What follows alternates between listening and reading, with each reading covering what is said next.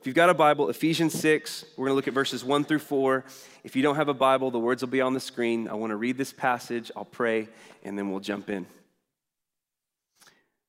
The word of our King Jesus, by the power of the Holy Spirit, comes to us like this Children, obey your parents in the Lord, for it is right. Honor your father and mother, for this is the first commandment with a promise that it may go well with you and that you may live in the land. Fathers, do not provoke your children to anger, but bring them up in the discipline and instruction of the Lord. This is God's word to us. Let's pray together. King Jesus, we ask now that you would center us on your word, that you would um, draw us out to attention with your voice and that you would guide us, direct us, correct us, encourage us, all the things appropriate today for formation in your kingdom. God, I pray that today you would call some in this room out of shame. I pray that you would call some out of a place of undue guilt. I pray that you would set some free from, the, from fears and anxieties and depressions. Um, God, I pray that you would comfort those in this room that already are nervous about this topic because of um, infertility. God, I, I pray that you would comfort and that you would do ministry where my words and this sermon and what we're doing in this room would fall short on our own strength. Would you fill up what's lacking in this room and bring your presence that is for our good? And so, Jesus, we confess you are good and you do good. And we receive your word now. We pray in your name, good King. Amen. Amen. Well, uh, one of my. Uh, one of my favorite comedians, Jim Gaffigan, has this great line on parenting. You know, he has a big family, if you know Jim Gaffigan, and he has this great line on parenting. He, he uh, had this, this comedy sketch one time where he was talking about how he and his wife had just had their fourth child. And he says, No one celebrates your fourth child. You know, like first child is all good, second child, hey, congratulations. By the fourth time, it's like, What are you guys doing, right? Why are you still doing this? And so he has this line he says, If you want to know what it's like to have a fourth child, Imagine yourself drowning, grasping for help, right? And then he says, and then someone hands you a baby. like that that's that's what it's like. So that's just generally funny no matter where you are in the room but it's also relevant for the scene at my house. My wife and i have four kids under the age of seven. I have a picture of our family we'll throw on the screen. Uh, and so yeah here's our tribe. I've got a seven year old Liv I've got a five year old Scarlett, a three year old named Ezra, and then Asa, the little guy who never looks at the camera. Uh, this, was the, this was the picture I could find that like most of our family are at the camera, so it's got to be good enough for church, right? So uh, th- this, is, this is my family, and we love all the energy that comes in our home, in, our, in, in the life of our home. My wife and I recently looked at one another, though, and we said, reality is, we have four kids. It might look like we know what we're doing, but the reality is we spend most of our trying time just trying to look like we know what we're doing, right? Most of our time as parents is like, I'm just trying to hold this thing together and not let anyone else feel all the anxious presence that I feel of having to hold all of this thing together. We occasionally look at one another and we'll say, Are we really old enough to be doing this? Are we real? Like, we still need parents, right? Like, am I old enough to have other people's lives in my charge? Um, for those of you who are parents, you know this is real, right? Like, you know this is real. Parenting is an absolutely amazing undertaking. There is nothing else in this life that is simultaneously as thrilling and as terrifying at the same time, right? You're like, yes, this is a beautiful blessing. Don't screw it up, right? Like you feel you feel both of those things together. And, uh, and so if you have this life and these lives that are given to your care to comfort, to train, to care for, to raise up one day to be a responsible adult that would know how to interact with the world around them. And all the while, here's what's going on with parenting, right? You're trying to raise these other lives, and yet your own insecurities are surfaced in the process. Your own fears are surfaced in the process. Your own deficiencies are surfaced in the process. Your own daddy issues are surfaced in the process. There's all these other things that come out of you when you're like, I'm trying to put that away and do this responsibility, but it's all jumbled up there together and it's complex. It's complex. So it's an understatement to say when it comes to the issue of parenting, we need help. like we need help, we need wisdom, we need direction, and that's the aim today. But, but I want to give one caveat before I set into this. I'm not coming to you as an expert on this topic. Like I just think it's important that you hear that and it's worth a laugh, right? Like I'm not I'm not coming to you like an expert today.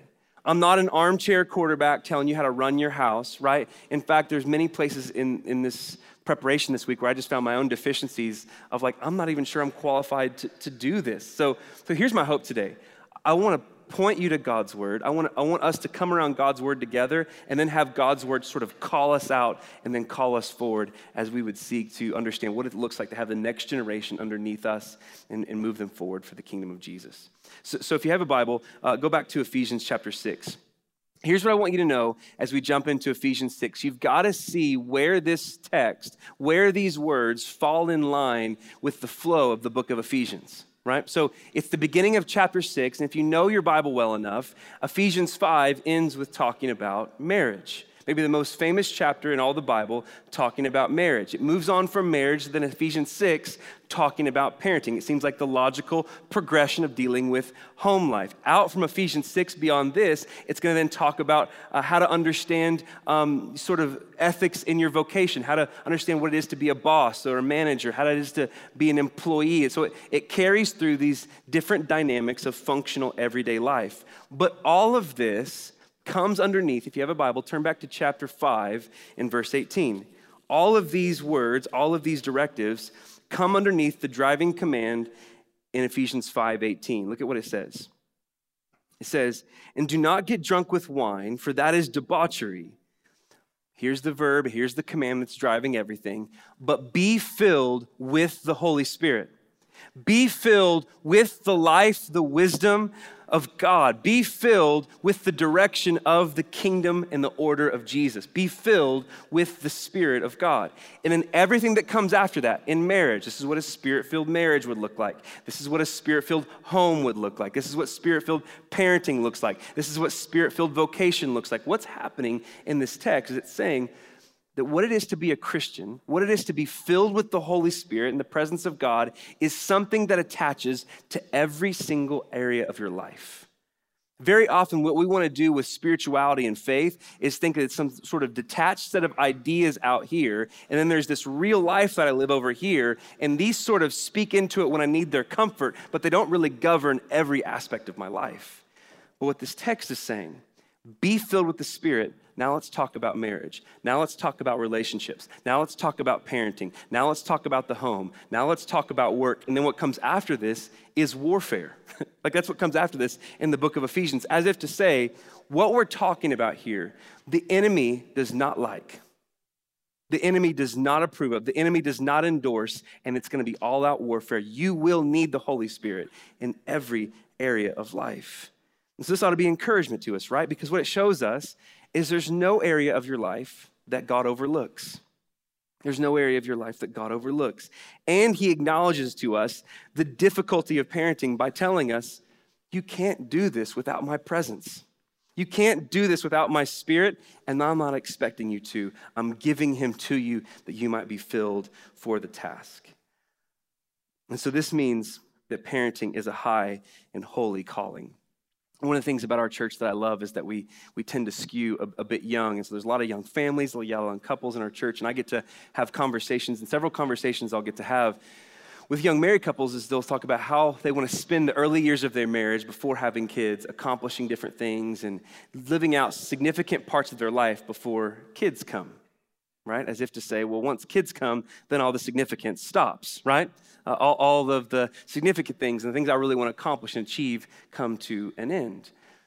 And so my wife and I had these conversations when we first got married. And, and, one of the things my wife had said was that whenever we started having kids, and for us it was a five year period of time, when I started having kids, she said, I want to I wanna stay home. I want to be a stay at home mom. And so we, we sort of figured out what that would take for us. And when we had our first kid, we, we made that move. And it wasn't long after that that my wife started coming forward with, with saying things like this Sometimes I just don't feel like I'm doing anything significant anymore, right? So now there was this tension that was happening in our home and in her, and she was working through things about identity and purpose in life and the worth she was bringing to our marriage and brought life. She said, I feel like I was I feel like I, I did things significant before. and Now I just wipe butts all day, right? I, felt like I led a small group at church. I had a successful accounting career, and now I just clean up and fix food for other people all day. And I can't even have a two minute conversation with another adult without fearing my oldest choking out my youngest, right? Real talk, right? Like that's, it's not my home. home's just crazy, although it is, it's real talk. And all the uh, moms in the room are like, yeah, that's right, get them. Now you're really preaching, right? But I mention all of that to say there's a temptation, there's a temptation in all of us to think that a spiritually significant life is played out in a thousand different areas other than parenting, right? That in parenting, it's just sort of a responsibility that you add to your life, but the spiritually significant things that you're doing are outside of that. And so, particularly, I want to say just to moms, single moms, moms to be single dads, I want you to hear this. What you're doing and what you do day in and day out, the things that no one sees, the things that you get little to no credit for or recognition for, you got to hear this God sees those things. God sees those things, He knows those things, and those things are significant in His kingdom. Significant in His kingdom. And that's not just placating that. Everywhere the kingdom of God moves, everywhere that God shows up, life flourishes.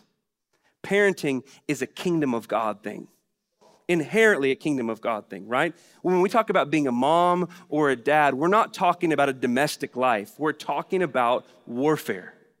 Like we're talking about the kingdom of God. This is again why Ephesians 6 talks about warfare right after talking about parenting right? Because every time the enemy sees life flourishing, every time the enemy sees a family that's pushing toward the kingdom of God, he's going to attack, he's going to a strike, and here's why. Because in the flourishing of family, the enemy is reminded his time is short, his teeth have been knocked out, and one day his skull will be crushed, right?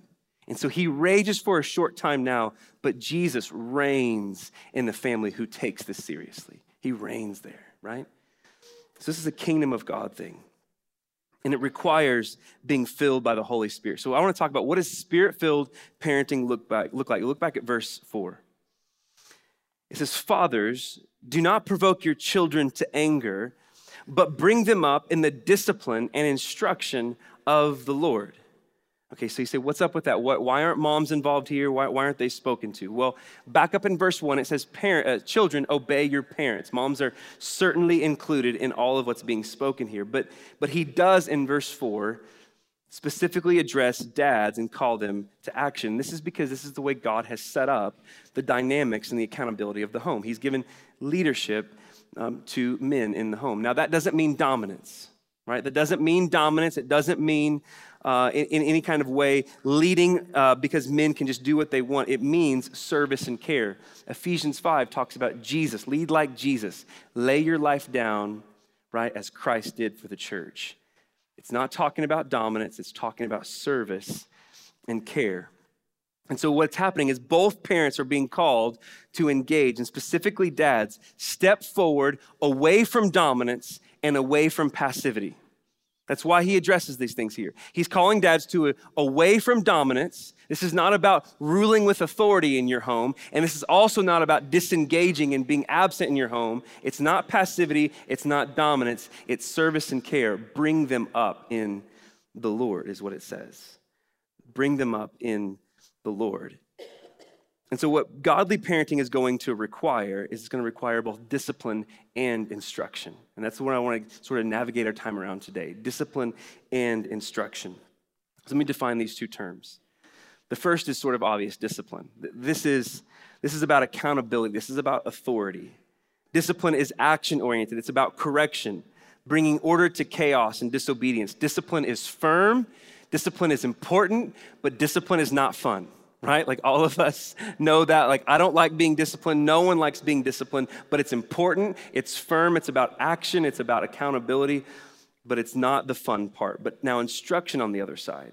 Instruction is not just another word for discipline. There's a way in which, sort of in our Western minds, we would think that both are just two words for saying the same thing. But the original language, the word instruction, means to counsel, to teach, and it has this relational undertone, this relational sense to it. So, where discipline is action oriented, instruction is word oriented. Discipline is about expressing authority and correction, but instruction is about nurture and relational warmth. This is talking to your child, explaining things to your child. This is showing them affection and emotional support. This is the tender and affirming aspect of parenting. So the point is that spirit filled parenting requires both discipline and instruction, authority and warmth. And so now, to kind of step back from this, I, I, think that everyone in the room would go, of course, right? Like no one disagrees with that. I'm not saying anything you probably wouldn't come up with on your own. But here's where I want to point to a little bit of insight. Left to ourselves, even though we know parenting requires authority and warmth, left to ourselves, we will tend to lean heavy one way or the other. We'll tend to lean heavy one way or the other. So, on one side, you can have a tendency to express authority, a heavy handed kind of over parenting. This is a do so because I said so kind of environment in your house, right? A militant, directive kind of authority that's expressed just to get things in order. But on the other side, there's a tendency to express relational and emotional warmth without any authority. So this is a I'm, your, I'm going to be your best friend sort of model of parenting. I'm, going to be your best friend, and I'm never going to correct. I'm just going to dote and affirm and build up all the time. But the Bible is teaching that when we parent this way, when we lean too much toward emotional warmth, too much toward relational connection, and not toward authority, or toward authority and dominance, and not toward, right, emotional warmth, what can end up happening is what he warns us against. He says, Fathers, don't provoke your children to anger, right? So the corrective to anger, the, correct, the corrective to an exasperated child is discipline and instruction. Notice uh, one of the things I found interesting this week is that what exasperates a child is not discipline, right? Yes, children get angry. Yes, I get angry when I get disciplined. But that's not a bad kind of anger, that's just discomfort. What exasperates a child is when you don't discipline them. When you don't discipline. But it's also true on the other side. Affirming a child to the neglect of correction doesn't create a happy life right? Affirming them and just doting on them without correction, it actually produces an enraged child who is spoiled and entitled, lacking the social skills to know how to operate in a world that doesn't cater to their every desire. It actually exasperates all the same, right? So don't provoke your children to anger. What do I do instead? Discipline and instruction. And so, what makes parenting difficult, what makes this whole conversation difficult, is that you and I are prone to idolatry. You and I are prone to idolatry, and here's what I mean. Like, we're, we're prone to making ourselves the center, or we're prone to making our kids the center. So, on, on the one hand, we do parent centered parenting, which is I'm, I'm the one that's supposed to be served. I'm the one that's all the comforts and preferences are supposed to match. I'm the one who's the center of the orbit in this home. On the other side, there's child centered parenting, which suggests hey, everything is to be around you, revolve around you, everything's to cater to you, everything's to be about providing a life for you, right? But notice, in neither model is it God centered. On one side, it's parent centered, on the other side, it's child centered. And I see this around me, and I see this in my own home. When your parenting becomes primarily about authority without warmth, too much correction without seeking to understand your child and comfort them because you've made yourself the center, you're showing your authority and your own preferences are what really matters in the home, and you've made yourself God, right? You've made yourself God. So here's an example of this in my own home. We put our kids to bed. Eight o'clock is bedtime around our house. We can almost systematically count on 8:15 being the first visitation from one or multiple of our kids back into the living room from the bedroom, right? Put them all back to bed. We can then count on about 825, another visitation, right? Put them back to bed. About 840, we get another visitation. This is number three, right? Almost systematically every night this happens. By this time, my tone begins to rise, right? Things begin to get firm, and we're putting them back to bed. Now, Do my kids need to go to bed? Yes. Yes. They need sleep. They need a good eight hours. They, they need to go to bed. Do they need to obey? Yes. But here's what is honest if I'm going to just show my cards this morning. A lot of the times when my tone rises and things get firm, whether it's my wife or I, it's not so much because they need to go to bed and need to obey, it's because they're messing up Netflix time. right? You got to go to bed. Why? Because I'm trying to eat this candy bar and I'm not sharing with you. right? I'm trying to have my comforts and my preferences. Now, it's right and good to have tone. It's right and good to be firm. It's right and good to demand obedience. Like, that's right and good. It's right and good to put them to bed, right? But not so that you can carry out your preferences and comforts, but so that they actually are formed into a healthy life, right? So, so notice what the passage says. Bring them up in the discipline and instruction. We get that of the Lord. Of the Lord. So it doesn't say bring them up in discipline and instruction of your own comforts. I'm going to discipline you and I'm going to instruct you according to what's comfortable to me. That stings, right? I'm going to discipline you and I'm going to come, and I'm going to instruct you based on my preferences, how I want things to go. No. They're actually they're actually not my kids.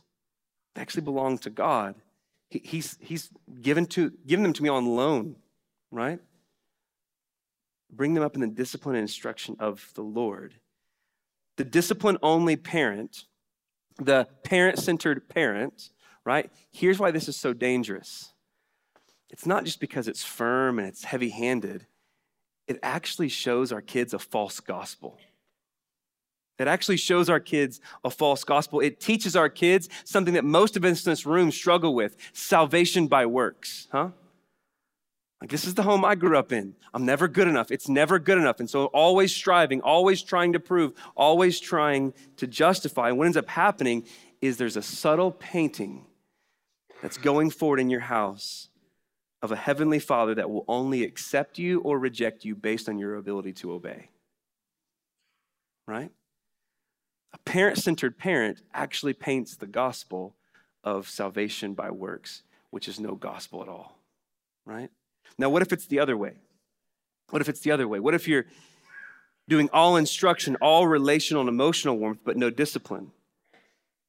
All the relational and emotional warmth without any expression of authority, this is how you've fallen into idolatry on the other side.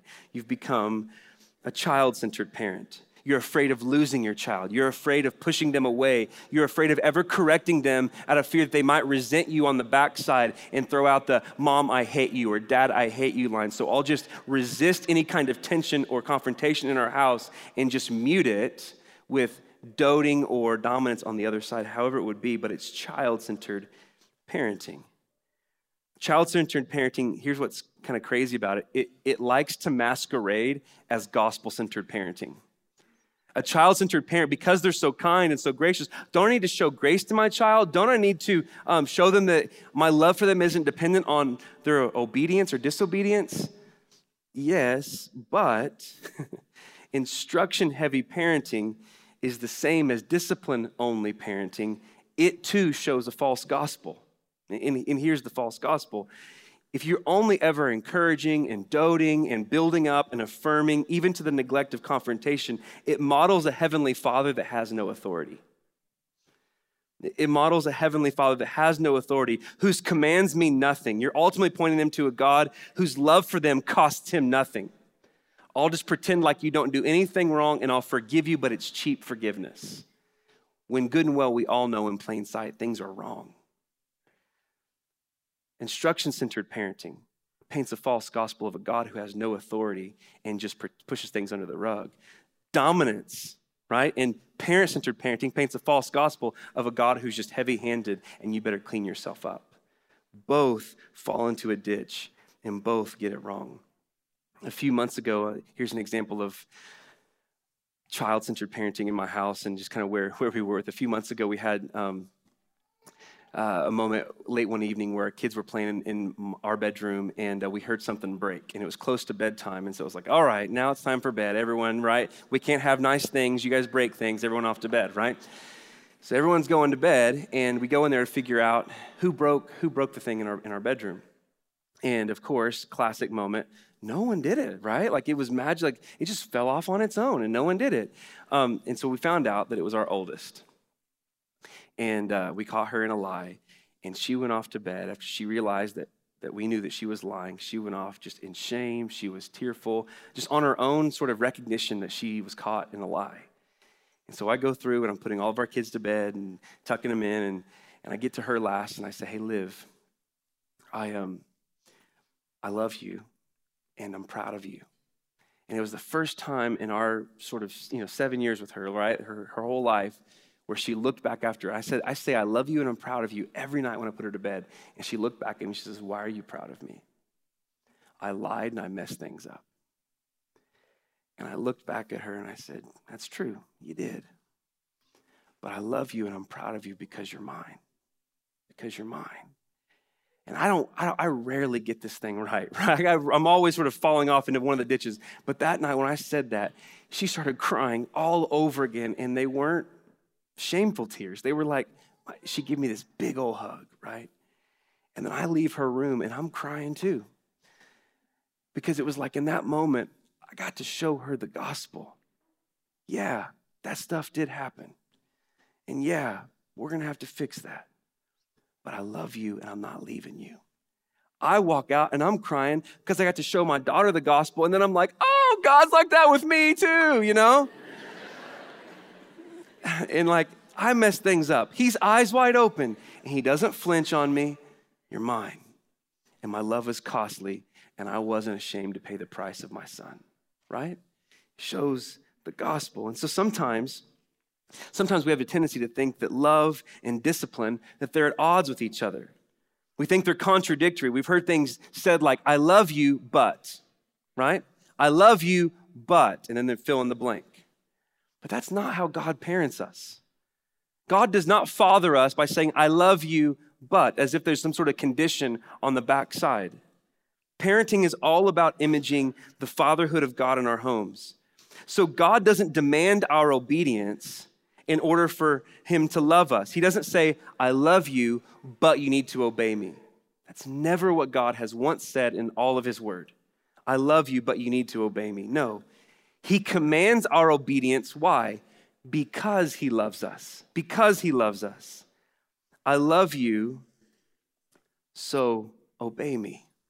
Not but.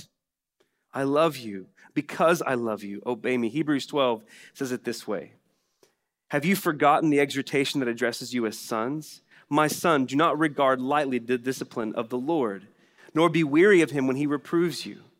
For the Lord disciplines the one he loves, and he chastises every son whom he receives. It would be unloving if God never spoke a word of discipline. It would be unloving for him just to leave us to ourselves it's wildly loving that he speaks to us for our correction and our good. So, then to sum all of this up, spirit filled, God centered parenting uses both discipline and instruction in all of life to point our children over and over to the cross of Jesus. Because here's what we have in our Heavenly Father, and this is for all of us. There's no amount of obeying that we could ever do that would make God love us more. And on the other side, there's no amount of disobeying we could ever do that would make God love us less. You feel how crazy that is? There's no other love like that. I can't obey God and Him go, I'm going to give you more blessings because how much you obey me. No, I love you totally in full. I can't obey anymore to get more love. And there's no amount of disobedience that removes love. How does He do this? How does God do this? Because at the cross of Jesus, he credits to us all the obedience of Jesus that we could never fulfill. All the reputation and all the blessing that perfect obedience affords, God's credits that to us in Jesus. And at the same time, in Jesus, He fully pours out His wrath on every act of your sin, mine, disobedience that we've ever committed or ever will commit, all there at the cross. So now, through discipline and instruction, we can show our kids the cross of Jesus. When they disobey, we tell them, Your disobedience breaks my heart, but I want you to know I don't love you any less. And when they obey, man, the way you honored me delights your father's heart, delights your mother's heart. But I want you to know I don't love you anymore because you did so. Now you're leveling the playing field. They can actually receive real love with no strings attached, right? That's a different kind of love than I grew up with. It's God's kind of love. And the whole idea of that as parents is that one day, as we pray, that God would open their eyes and they would recognize God and they would say to Him, God, I know that you love me, and so I will obey you. God, I know that you love me. I'm not obeying you to get you to love me. I'm obeying you because you already love me in full. And so, moms and dads, here's how I want to land. Those of you who will be parents in the future, what your kids need most from you is discipline and instruction, not financial security. Not financial security. What your kids need most from you is discipline and instruction in the Lord, not Disneyland, right? Disneyland is awesome. And if your means allow you to go there, that's great. But that's not what they need most from you. They need discipline and instruction. And so parenting is messy. Our kids need a lot of grace, but hey, listen, parents need a lot of grace too. And I want you to know wherever you feel like you've dropped the ball, and if you're like me, a lot of places, there's more than enough grace for you there. There's more than enough grace. In fact, here's one of the things I want to encourage you to do today. As you recognize areas in your own parenting where you've fallen short, you ought to repent to your kids. You ought to own your mistakes, ask them to forgive you. Here's why. Number one, so you don't create a false version of yourself in front of them. And number two, so it gives you a great opportunity to show them Jesus and that what they really need is a better father who never, who never hurts them, who never disappoints them, and who will always stand to save them. Like my, my girls, my sons, they need a better dad than me. And I get to point them to Jesus when I have my insufficiencies right? You need to confess to your kids. And for those of you who are future parents, recognize the grace your Heavenly Father has given to you. And if you're like me, you've got some busted scars from your life. Where God has been patient to you, where God has been gracious to you, where God has been kind to you, extend that same kind of grace, patience, and kindness to your parents too. Right? You didn't deserve the, God, the grace God gave to you, it was a gift. And in the same way, we ought to learn to release our parents from the burdens that they've stacked on us because God shoulders those too, right? And for all of us, I don't want you to hear this was just a parenting talk. This is a gospel talk, right? Any conversation about parenting that misses the fatherhood of God misses it. All of us are learning to be fathered by God. So, where today you feel like you have instincts to prove yourself and to announce yourself, slow down under the grace of a father who already says, You are my beloved, and with you I'm well pleased. Right? And receive that today. Receive his patience, receive his, his discipline, receive his correction, receive his instruction, receive his, I'm never going to leave you or forsake you. And as we're fathered by God, we'll learn to parent our sons and daughters.